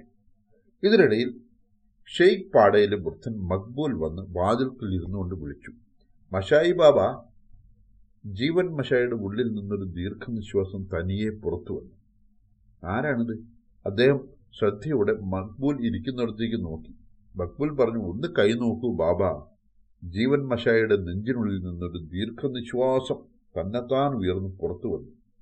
ഈ വയസ്സുകാലത്ത് വല്ലാത്ത കഷ്ടപ്പാടായിരിക്കും ശരീരം മുഴുവൻ വേദന. എപ്പോഴും വിട്ടുമാറാത്ത പനി. മണ്ണിലേക്ക് പോകേണ്ടി വരും എന്നറിഞ്ഞുകൊണ്ട് തന്നെയാണ് വന്നിരിക്കുന്നത്. പക്ഷെ ഇത് സഹിക്കാൻ കഴിയുന്നില്ല. മഷായി തോൾ ഇളക്കിക്കൊണ്ട് പറഞ്ഞു എന്റെ അടുത്തേക്ക് ഇനി നിങ്ങൾ ആരും വരരുത് മക്ബൂൽ. ഞാൻ ഇനി ചികിത്സ ചെയ്യുന്നേയില്ല. ഇപ്പോൾ നല്ല ചികിത്സ ഉണ്ടായിട്ടുണ്ട് ആശുപത്രി ഉണ്ടായിട്ടുണ്ട് പുതിയ ഡോക്ടർ വന്നിട്ടുണ്ട്. ഇനി നിങ്ങളൊക്കെ അങ്ങോട്ട് പോയിക്കൊള്ളണം. മക്ബൂൽ അത്ഭുതപ്പെട്ടു പോയി ജീവൻ മഷായിയാണ് ഇങ്ങനെ പറയുന്നത്. ദിനു മഹഷ മഷായിയുടെ പൗത്രൻ ജഗത് മഷായിയുടെ പുത്രൻ. ജീവൻ മഷായി ഇങ്ങനെ പറഞ്ഞു. അദ്ദേഹം നാടിയിൽ വിരൽ കൊണ്ട് തൊട്ടാൽ പകുതി രോഗം മാറും. അദ്ദേഹത്തിന് മുഖത്തി വാക്കുകൾ എങ്ങനെ വന്നു? ഡോക്ടർ മക്ബൂലിന്റെ മുഖത്തോട്ട് നോക്കി. വിഷാദഭാവത്തിൽ ചിരിച്ചുകൊണ്ട് പറഞ്ഞു എനിക്ക് നല്ല സുഖമില്ല മക്ബൂൽ. തന്നെയല്ല പ്രായവും അധികമായി. തെറ്റുകൾ പറ്റുന്നു. ഏ ഡോക്ടറെ നിങ്ങൾ ചികിത്സ നിർത്തിയാൽ ഞങ്ങളൊക്കെ എന്തു ചെയ്യും? ഞങ്ങൾ എവിടെ പോകും? പാടില്ല പാടില്ല. മനുഷ്യരെ കൈപിടിച്ച് രക്ഷപ്പെടുത്തണം. എന്താ പറഞ്ഞാൽ തെറ്റുപറ്റുമെന്ന്. നിങ്ങൾക്ക് തെറ്റുപറ്റുമെങ്കിൽ അത് ഞങ്ങളുടെ ഭാഗ്യദോഷം. പുതിയ ഡോക്ടർ പലവിധ പരിശോധനകൾ വലിയ ചെലവുള്ള ഏർപ്പാട് ഇതൊക്കെ ചെയ്യാൻ ഞങ്ങൾക്ക് കഴിവില്ല. അതിലൊന്നും ഞങ്ങൾക്ക് വിശ്വാസമൊന്നുമില്ല. കാമദേവപുരത്തെ ദാന്ത് ഘോഷാണ് ഇത് പറഞ്ഞത്. വളരെ കഷ്ടപ്പെട്ടാണ് ഇത്രയും പറഞ്ഞത്. ഒന്നിച്ചിത്രയും പറഞ്ഞിട്ട് ശ്വാസം മുട്ടി ഏങ്ങി വലിക്കാൻ തുടങ്ങി. നെഞ്ചിലെ എല്ലുകൾ വലിവുകൊണ്ട് പൊങ്ങിയും താണും കൊല്ലന്റെ ആലയിലെ ഉല പോലെ ശബ്ദമുണ്ടാക്കി. ഏതു നിമിഷവും ദാന്തു ശ്വാസം നിന്ന് നിലത്ത് വീണു പോകുമെന്ന് തോന്നി. ഡോക്ടർ നാലുപാട് നോക്കി. ഒരു വിശറിയോ വീശുപാളയോ വീശാൻ പറ്റി എന്തെങ്കിലും ഒന്ന് കിട്ടാൻ. ദാന്തുവിന്റെ നെറ്റി കുമുകുമാ വിയർക്കുന്നു. നോക്കിയിട്ട് ഒന്നും കിട്ടിയില്ല. ആ ഭാഗ്യദോഷി നന്ദൻ കാരണം ഒന്നും വച്ച സ്ഥലത്ത് കാണുകയില്ല. കാലിക്കുപ്പികൾ തെർമോമീറ്ററിന്റെ കൂട് ടെലസ്കോപ്പിന്റെ പെട്ടി റബ്ബർ കുഴൽ ഒക്കെ എടുത്തുകൊണ്ട് പോയിരിക്കുന്നു. ഒന്നും കിട്ടാതെ ഒടുവിൽ പൊളിഞ്ഞ അലമാരയിൽ നിന്നും ഒരു കണക്ക് പുസ്തകത്തിന്റെ പുറന്താൾ കീറിയെടുത്ത് ദാന്തുവിനെ വീശിക്കൊടുത്തു. പുറത്തു നിൽക്കുന്ന രോഗികളെ നോക്കി പറഞ്ഞു ആരെങ്കിലും വീട്ടിൽ നിന്ന് ഒരു ഗ്ലാസ് വെള്ളം എടുത്തുകൊണ്ട് വേഗം വേണം. കാമദേവപുരത്തെ ഈ വൃദ്ധൻ ദാന്തു ഘോഷാൽ ഇങ്ങനെയായിട്ട് കുറേ കാലമായി. ദാന്തു ദുസ്വഭാവിയാണ്. അത്ര തന്നെ ആർത്തിയുമുണ്ട്. ലോകം മുഴുവൻ ചുറ്റി നടന്ന് തിന്നു. അത്യാഗ്രഹത്തിന് തൃപ്തി വരാനായി പണിയെടുത്തു. എന്നിട്ട് മോഹത്തിന് തൃപ്തി ഉണ്ടായില്ല. രോഗമാണ് ഉണ്ടായത്. ദേഹത്തിന് പുഷ്ടിയില്ല. ക്ഷയമാണ് ഉണ്ടായത്. അതിനു പുറമെ കഞ്ചാവ് വലിക്കും. കഞ്ചാവ് വലി ആദ്യം തുടങ്ങിയത് വിശപ്പുണ്ടാകാനായിരുന്നു. കഞ്ചാവ് വലിച്ചിട്ട് ഉണ്ണാനിരുന്നാൽ വയർ ബലൂൺ പോലെ വീർക്കും. അതുകൊണ്ട് അത്രയേറെ തിന്നാം. ഡോക്ടർ വീട്ടിൽ ഒരു തവണ ക്ഷണിച്ച് ഉണ്ണാൻ വന്നപ്പോൾ ഒരു ചെരുവൻ ചോറുണ്ടതിന് ശേഷം മധുരം വിളമ്പിയപ്പോൾ നാൽപ്പത് രസഗുള അകത്താക്കിയതാണ്. കുംഭമാസത്തിൽ ചക്കപ്പഴം കണക്കില്ലാതെ തിന്നു. എത്രയോ വട്ടം പായിൽ കിടന്ന് പ്രാണപരാക്രമം കാണിച്ചുകൊണ്ടിട്ടുണ്ടെന്നുള്ളതിന് കണക്കില്ല. പലപ്പോഴും കോളരയുടെ ലക്ഷണം കണ്ടിട്ടുണ്ട് എന്നാലും തിന്നാനുള്ള ആർത്തി നിയന്ത്രിക്കുകയേയില്ല. ഇപ്പോൾ ദഹനക്കേട് പൊളിച്ചു തീട്ടൽ ഒക്കെ കഴിഞ്ഞ് കഠിനമായ ആസ്മയം തുടങ്ങി. അതിനു പുറമെ ലഹരി കഞ്ചാവ് നിറച്ച പുകയിൽ ഹുക്കയിൽ പുകയെടുക്കും. എന്നിട്ട് കുറേ നേരം ശ്വാസം വലിക്കും പിന്നെയും പുകയെടുക്കും. ആസ്മ കടുത്ത് ശരീരമാകെ വിറയ്ക്കാൻ തുടങ്ങിയിട്ടുണ്ട്. ആഴ്ചയിൽ രണ്ട് തവണ ഡോക്ടറെ അടുത്ത് വരും. മരുന്ന് തരൂ ഡോക്ടറെ നല്ല മരുന്ന് തരൂ സഹിക്കാൻ പറ്റണില്ലേ ഘോഷാലിന് നല്ല മരുന്ന് വില കൊടുക്കുകയുമില്ല. വെറുതെ കിടന്നു ബാല്യകാലത്ത് ഘോഷാൽ ജീവൻ മശായയുടെ കൂടെ സ്കൂളിൽ പഠിച്ചിട്ടുണ്ട്. മന്ദബുദ്ധിയായി ധാരാളം ഹീനകർമ്മങ്ങൾ അന്ന് ചെയ്തിട്ടുണ്ട്. ആ ബന്ധത്തിന്റെ പേരിലാണ് ഈ സൗജന്യ ചികിത്സയ്ക്ക് അധികാരം ഉള്ളത്. അതിനു പുറമെ മഷായ കുടുംബത്തിന്റെ പുരോഹിതനാണ്. അക്ഷരത്തെറ്റോടെ മന്ത്രങ്ങൾ ഉച്ചരിച്ച് ദേവതാപൂജ കഴിച്ചുകൊണ്ട് ഊരു ചുറ്റുകയാണ് ആ കണക്കിനും സൗജന്യ ചികിത്സയ്ക്ക് അർഹതയുണ്ട്. അത് ദീനബന്ധു ദത്തയുടെ കാലം മുതലേ ഉള്ളതാണ്. എങ്ങനെ നിരസിക്കും? അതിന് പ്രയോജനമുണ്ട്. ഏതെങ്കിലും പൂജാമണ്ഡപത്തിൽ നിന്ന് ഒരു കാക്കിയോട് പറഞ്ഞയച്ചാലും മതി ഘോഷാല ഓടിയെത്തും അരയിൽ തോർത്തു മുറുക്കി കെട്ടി രാപ്പകൽ പണിയെടുത്ത് ജോലി തീർത്തിട്ട് ഭക്ഷണവും കഴിച്ചും മടങ്ങും. ദക്ഷിണ കൊടുത്താലും കൊള്ളാം ഇല്ലെങ്കിലും കൊള്ളാം ഒന്നും പറയില്ല. ഒന്ന് രണ്ട് പൊതി അതായത് രണ്ടെണ്ണയുടെയും നാലെണ്ണയുടെ കഞ്ചാവ് കൊടുത്താലും ഘോഷാലിന് സന്തോഷം പിന്നെയുമുണ്ട്. ശ്മശാന കർമ്മങ്ങൾക്ക് പോകാൻ ഘോഷാലിനും മടിയില്ല. ആ നിലയ്ക്ക് എല്ലാവരുടെയും ബന്ധുവാണ്. ഉത്സവത്തിനുമുണ്ട് ശവസംസ്കാരത്തിനുമുണ്ട് പൊതുക്കാര്യങ്ങളിലുമുണ്ട് കോടതിയിൽ സാക്ഷിയായി ഹാജരാകാനും ഘോഷാലുണ്ട്. ഘോഷാലിന് സ്വസ്ഥയുണ്ടാവാൻ കൂടുതൽ സമയമെടുത്തു. എന്ന് രണ്ടു മൂന്ന് തവണ ഇക്കിളെടുത്തിട്ട് ഒടുവിൽ രണ്ടു മൂന്ന് നീണ്ട ഏമ്പക്കം വിട്ട് നീണ്ട ഒരു നിശ്വാസവും വിട്ടുകൊണ്ട് ഹാവും രക്ഷപ്പെട്ടു. എന്നിട്ട് വീണ്ടും പറഞ്ഞു അങ്ങ് ഇവരുടെയൊക്കെ കൈ പരിശോധന കഴിച്ചോളൂ. ഞാൻ കുറച്ചു നേരം ഇരിക്കാം. ആ തക്കത്തിന് മക്ബൂൽ മുന്നോട്ട് വന്ന് കൈ നീട്ടി കാണിച്ചു. ഡോക്ടർ അവന്റെ കൈ പിടിച്ചു. വിചിത്ര രഹസ്യങ്ങളുടെ ഒരു പ്രസന്നത ഡോക്ടർ മുഖത്ത് തെളിഞ്ഞു. രക്ഷയില്ല.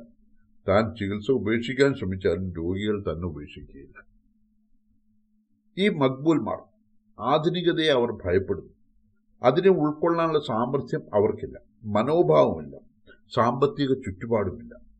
മക്ബൂലിന്റെ ദേഹം അസാധാരണമാണ് വിചിത്രമാണ്. ഒരു കുയിനിൻ ഗുളിക കഴിച്ചാൽ മതി അടിമുടി വിയർക്കും നാടി തളരും. ഇംഗ്ലീഷ് മരുന്നിനോട് വിഷത്തോടെന്ന വണ്ണം ഭയമാണ് മക്ബൂൽ. ഓരോരുത്തരായി രോഗികളെ നോക്കി ചികിത്സ ഏർപ്പാട് ചെയ്തിട്ട് ഒടുവിൽ ദാന്ത് ഘോഷാലിനെ പരിശോധിച്ചു. ഇതിനിടയ്ക്ക് ഘോഷാലിന് നല്ല ആശ്വാസം തോന്നി. എഴുന്നേറ്റ് വീണ്ടും കൈ നീട്ടി കാണിച്ചുകൊണ്ട് പറഞ്ഞു ജീവൻ ഡോക്ടർ പറഞ്ഞു തന്റെ കൈ നോക്കിയിട്ട് എന്ത് കാര്യം ഘോഷാൽ തന്റെ രോഗം മാറുകയില്ല. അതിമോഹമാണ് തന്റെ രോഗം. അത് മരുന്നുകൊണ്ട് മാറുന്നതല്ല. അതിനും പുറമെയാണ് ലഹരി. രാവിലെ എഴുന്നേറ്റ് ഈ നേരത്തും കഞ്ചാവ് വലിച്ചിട്ടാണ് വന്നിരിക്കുന്നത്. ദാന്തുവിനൊരു സങ്കോചവുമില്ല. ഒന്നും പറ്റിയിട്ടില്ലെന്ന ഭാവത്തിൽ തികഞ്ഞ തന്റെ അടുത്തുകൂടി തന്നെ പറഞ്ഞു കഞ്ചാവ് കൊണ്ടുണ്ടാക്കിയതല്ല ദത്ത ബീഡി. ബീഡി സിസിയിൽ നിന്നുണ്ടായതാണ്. ഞാൻ ഇവിടെ വരാന്തയിൽ ഇരിക്കുകയായിരുന്നില്ലേ? അപ്പോൾ തഹേർ ഗേഖ് ബീഡി വലിക്കുന്നത് കണ്ട് കൊഞ്ചു തോന്നി. ഒരു ബീഡി മേടിച്ച് തീ കൊളുത്തി ഒരു പുകയെടുത്തു പെട്ടെന്ന് ശ്വാസം മുട്ടിയതാണ് പിന്നെ ഒറ്റ ശ്വാസത്തിൽ തന്നോട് എത്രയേറെ വർത്താനം പറഞ്ഞല്ലേ രണ്ടും കൂടി ആയപ്പോൾ മനസ്സിലായോ? ദന്തുഘോഷകൾ കൈനീട്ടി പിടിച്ചിരിക്കുക ഇതുകൊണ്ട് മനസ്സിലായില്ലേ രോഗത്തിന്റെ സ്ഥിതി? ആ സ്ഥിതി ഉണ്ടായതിൽ തനിക്കൊരു കുറ്റവുമില്ലെന്നാണ് ഭാവം. നിരപരാധിയെപ്പോലെ ഒരു ദീർഘനിശ്വാസം വിട്ടുകൊണ്ട് ഘോഷാൽ പറഞ്ഞു ഇതൊക്കെ ഗ്രഹങ്ങളുടെ കുഴപ്പം കൊണ്ടാണ്. മനസ്സിലായോ? ഈ ശ്വാസം മുട്ടലും ചുമയും നിൽക്കാനുള്ള നല്ല ഒരു മരുന്ന് തന്നാൽ മതി. രാവിലെയും വൈകുന്നേരവും ഈ രണ്ട് പാറ്റയെ ഇട്ട് തിളപ്പിച്ച വെള്ളം കുടിക്കുന്നുണ്ട്. ഒരു ഫലവും അതുകൊണ്ടില്ല ഡോക്ടറെ. ഡോക്ടർ പറഞ്ഞു കഞ്ചാവും പുകയിലയും നിർത്തിയേ പറ്റൂ. വീടുകളിൽ നടന്ന് സദ്യ ഉണ്ണുന്നത് നിർത്തണം. കഞ്ഞിയോ ചോറോ മാത്രമേ കഴിക്കാവൂ. ഇല്ലെങ്കിൽ മരുന്ന് കൊണ്ട് ഒരു ഫലവും ഉണ്ടാവില്ല. ഞാൻ മരുന്ന് തരികയുമില്ല. എന്നാൽ കൈ ഒന്നുകൂടി നോക്കി. കോശൽ വീണ്ടും കഴിഞ്ഞിട്ട്. നോക്ക് നോക്ക്. ഞാൻ എപ്പോൾ മരിക്കും എന്ന് പറഞ്ഞു തരും. നിദാനം മനസ്സിലാക്കി തരും. അക്കാര്യത്തിൽ താൻ വളരെ സിദ്ധിയുള്ളവനാണല്ലോ. കൊല്ലപ്പണിക്കത്തയുടെ നിദാനം നോക്കി ഗംഗാതീരത്തേക്ക് പോയിക്കൊള്ളാൻ പറഞ്ഞെന്ന് കേട്ടു. എന്നോടും കൂടി അത് പറയൂ ഡോക്ടർ. ഡോക്ടർ സംഭ്രമിച്ചു പോയി പെട്ടെന്ന് രാവിലത്തെ സംഭവങ്ങളെല്ലാം മനസ്സിലേക്ക് ഓടി വന്നു തളർന്ന പോലെ ഇരുന്നിട്ട് പറഞ്ഞു താൻ ഇരിക്കൂ ഘോഷാൽ അദ്ദേഹം ഉടൻ തന്നെ ഒരു കടലാസ് എടുത്ത് പ്രിസ്ക്രിപ്ഷൻ എഴുതി കൊടുത്തുകൊണ്ട് പറഞ്ഞു രണ്ടു മൂന്ന് കൂട്ടം പച്ചമരുന്നുകളേ ഉള്ളൂ. അങ്ങാടി മരുന്ന് കടയിൽ നിന്ന് മേടിച്ച് തയ്യാറാക്കി സേവിച്ചാൽ മതി. ഡോക്ടർ എഴുന്നേറ്റ് കസേര പുറകോട്ട് തള്ളിക്കൊണ്ട് മുറിയുടെ പുറത്തേക്ക് ഇറങ്ങി. പുറത്ത് ആൺകുടിയിലെ പരാൻ ഖാൻ കാത്തു നിൽക്കുന്നുണ്ടായിരുന്നു. അയാൾ സലാം പറഞ്ഞു മുമ്പിൽ മേൽപ്പുരയുള്ള കാളവണ്ടി കിടപ്പുണ്ട്. ഖാന്റെ മൂന്നാമത്തെ കുടിയിലെ ഭാര്യ വളരെ കാലമായി മരിച്ച കുട്ടിയുടെ കുട്ടിയെ പ്രസവിച്ചതിനെ തുടർന്ന് രോഗം ബാധിച്ച് കിടപ്പിലാണ് ഫരാൻ ഖാൻ ആഴ്ചയിൽ രണ്ട് തവണ ഡോക്ടറെ കൂട്ടിക്കൊണ്ടുപോകുന്നു ഇന്ന് പോകേണ്ട ദിവസമാണ്. ഫരാൻ ഖാൻ സമ്പന്നനായ ഒരു കൃഷിക്കാരാണ് ക്രമമായ ഫീസും കൊടുക്കുന്നു. ഡോക്ടർ ചിരിച്ചു. രാവിലത്തെ കാര്യം ഓർത്താണ് ചിരിച്ചത്. ഫീസ് വാങ്ങാതെ ചികിത്സിക്കുന്ന രോഗികളോട് ഞാൻ ചികിത്സ നിർത്തുകയാണെന്ന് പറഞ്ഞപ്പോൾ ചികിത്സ നിർത്തിയാൽ എങ്ങനെ ജീവിക്കും എന്ന് ചിന്തിച്ചില്ല. അത് ഓർത്തപ്പോഴാണ് ചിരി വന്നത്. ജീവിക്കണ്ടേ ഇപ്പോൾ അദ്ദേഹം മിക്കവാറും എല്ലാം നഷ്ടപ്പെട്ട അവസ്ഥയിലാണ്. അദ്ദേഹം ഒറ്റയ്ക്കല്ല. വീട്ടിൽ ഭാര്യയുണ്ട്. ക്ഷമയില്ലാത്ത സ്ത്രീ. വരാൻ ചോദിച്ചു ഇന്ന് താമസമില്ലല്ലോ? ഇല്ല. എന്തിനാണ് താമസിക്കുന്നത്? ഡോക്ടർ മുന്നോട്ട് നടന്നു. പരാൻ രണ്ടു വശത്തേക്കും നോക്കി ഒപ്പം നടന്നുകൊണ്ട് പറഞ്ഞു എന്നാൽ അങ്ങ് വണ്ടിയിൽ കയറിക്കൊള്ളൂ. ഞാൻ മുന്നോട്ട് നടന്നു എന്ന് വിവരം കൊടുക്കാം. ഇത്തിരി സങ്കോചത്തോടെ പറഞ്ഞു കുറച്ച് പച്ചക്കറികൾ കൊണ്ടുവന്നിട്ടുണ്ടായിരുന്നു. നന്ദൻ അകത്ത് കൊണ്ടുപോയിട്ടുണ്ട്. ഞാൻ കുട്ട കൊണ്ടുപോയേക്കാം. പരാൻ പഴയകാലത്തെ ആളാണ്. ഇപ്പോഴും സ്നേഹത്തിന് വില കൽപ്പിക്കുന്നു. ഇടയ്ക്കിടയ്ക്ക് കുളത്തിലെ മീനും വയലിലുണ്ടാവുന്ന വിളവുകളും കൊടുത്തയക്കും. ചിലപ്പോൾ സ്വയം കൊണ്ടുവരും. ബീബിക്ക് അസുഖം കൂടിയപ്പോൾ ഈ കൊടുത്തയക്കലും കൊണ്ടുവരലും കൂടുതലായിട്ടുണ്ട്. പരാന് ഡോക്ടറെ കഴിവിൽ വലിയ വിശ്വാസമാണ്. പുതിയ കാലത്തെ പുതിയ ചികിത്സയിൽ വിശ്വാസമുണ്ടെങ്കിലും ഇല്ലെങ്കിലും പുതിയ കാലത്ത് ചെറുപ്പക്കാരായ ഡോക്ടറിൽ വിശ്വാസം ഇല്ല. മൂന്നാമത്തെ കുടിയിലെ ബേബി സുന്ദരിയും യുവതിയുമാണ്. അവളെ രക്ഷപ്പെടുത്താനുള്ള ഉത്കണ്ഠയ്ക്ക് അതിരില്ല. എത്ര പണം ചെലവാകാനും മടിയുമില്ല.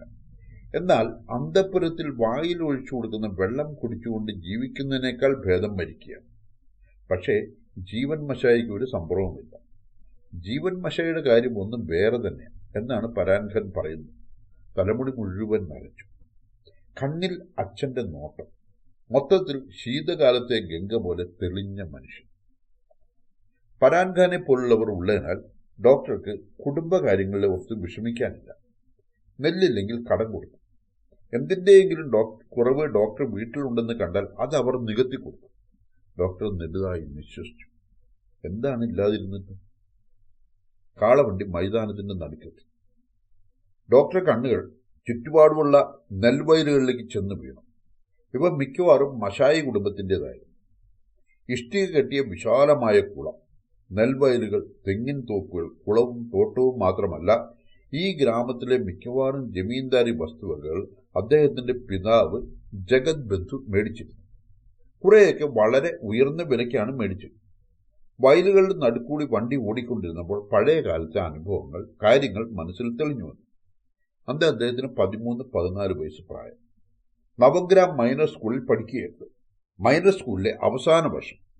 അക്കാലത്ത് ജമീന്ദാർ പദവിക്ക് വലിയ മഹത്വം ഉണ്ടായിരുന്നു.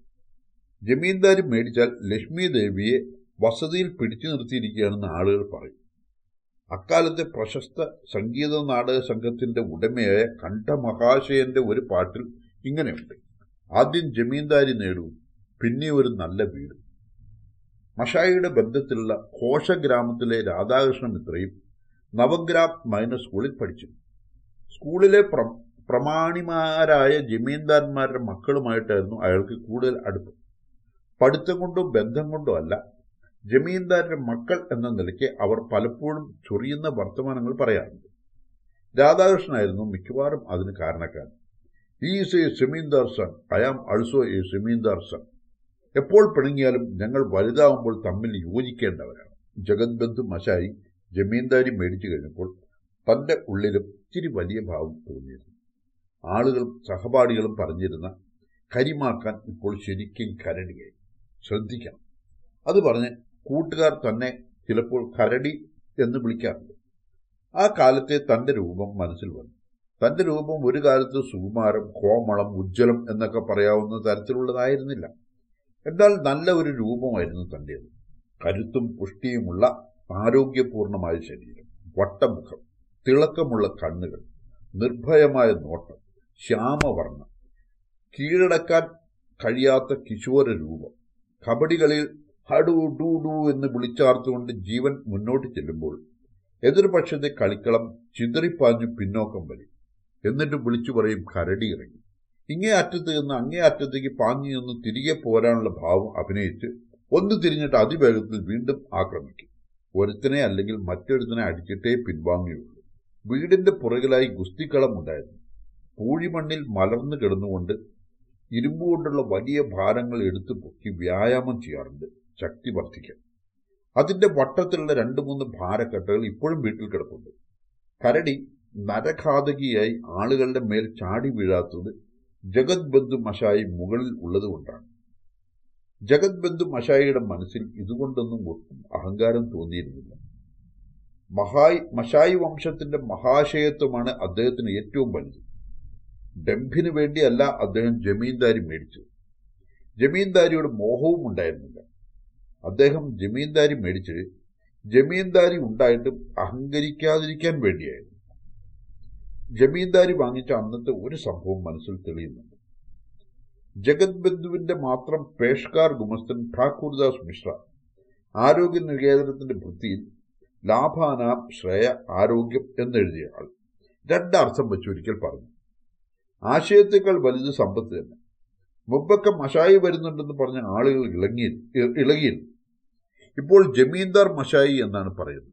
ബാബു മഷായി എന്നും പറയും. ഠാക്കൂർദാസ് ഇങ്ങനെ കളിയാക്കുമ്പോൾ വാദം കോപിച്ച വേദന വന്ന കാര്യവും അത് മാറി ആനന്ദം കിട്ടിയ കാര്യവും ഒക്കെ മറന്നുപോയി. ജഗത് ബന്ധു അതിനിങ്ങനെ മറുപടി കൊടുത്തു. സഹോദര വാളും പരിചയം ആയുധങ്ങൾ തന്നെയാണ്. അതിൽ ഒന്ന് കയ്യിലുണ്ടായാലും യോദ്ധാവ് തന്നെ. എന്നാലും വായു വാൾ കയ്യിലില്ലാതെ പരിച മാത്രം പിടിച്ചുകൊണ്ട് വാളിൽ നിന്ന് രക്ഷപ്പെടുന്നവനും വാൾ കയ്യിലുള്ളവനും തമ്മിൽ വ്യത്യാസമുണ്ട്. ഉണ്ടോ? ഇല്ലേ? താൻ തന്നെ പറയും ഠാക്കൂർദാസ് എനിക്കിതൊരു പരിച തന്നെയാണ്. നവഗ്രാമത്തിലെ വാൾ ഒങ്ങി നിൽക്കുന്ന ജമീന്ദാർമാരിൽ നിന്നും ആശയത്തിനെ രക്ഷിക്കണം.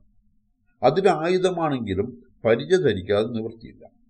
തുറന്നു തന്നെ പറയാൻ ഠാക്കൂർദാസെ നവ്യഗ്രാമത്തിലെ ജമീന്ദാർമാരുടെ മുമ്പിൽ അഭിമാനം രക്ഷിക്കേണ്ടതായിട്ട് വന്നു. അവർ എപ്പോഴും വാളോങ്ങി നിൽക്കുന്നവരാണ്. നവഗ്രാമിലെ റായ് ചൗധരി വംശത്തിന്റെ വാൾ ഒടിഞ്ഞു. എന്നാൽ അവർ ആ മുറിഞ്ഞ വാൾ കൊണ്ട് മനുഷ്യരുടെ തലവെട്ടാൻ നടക്കും.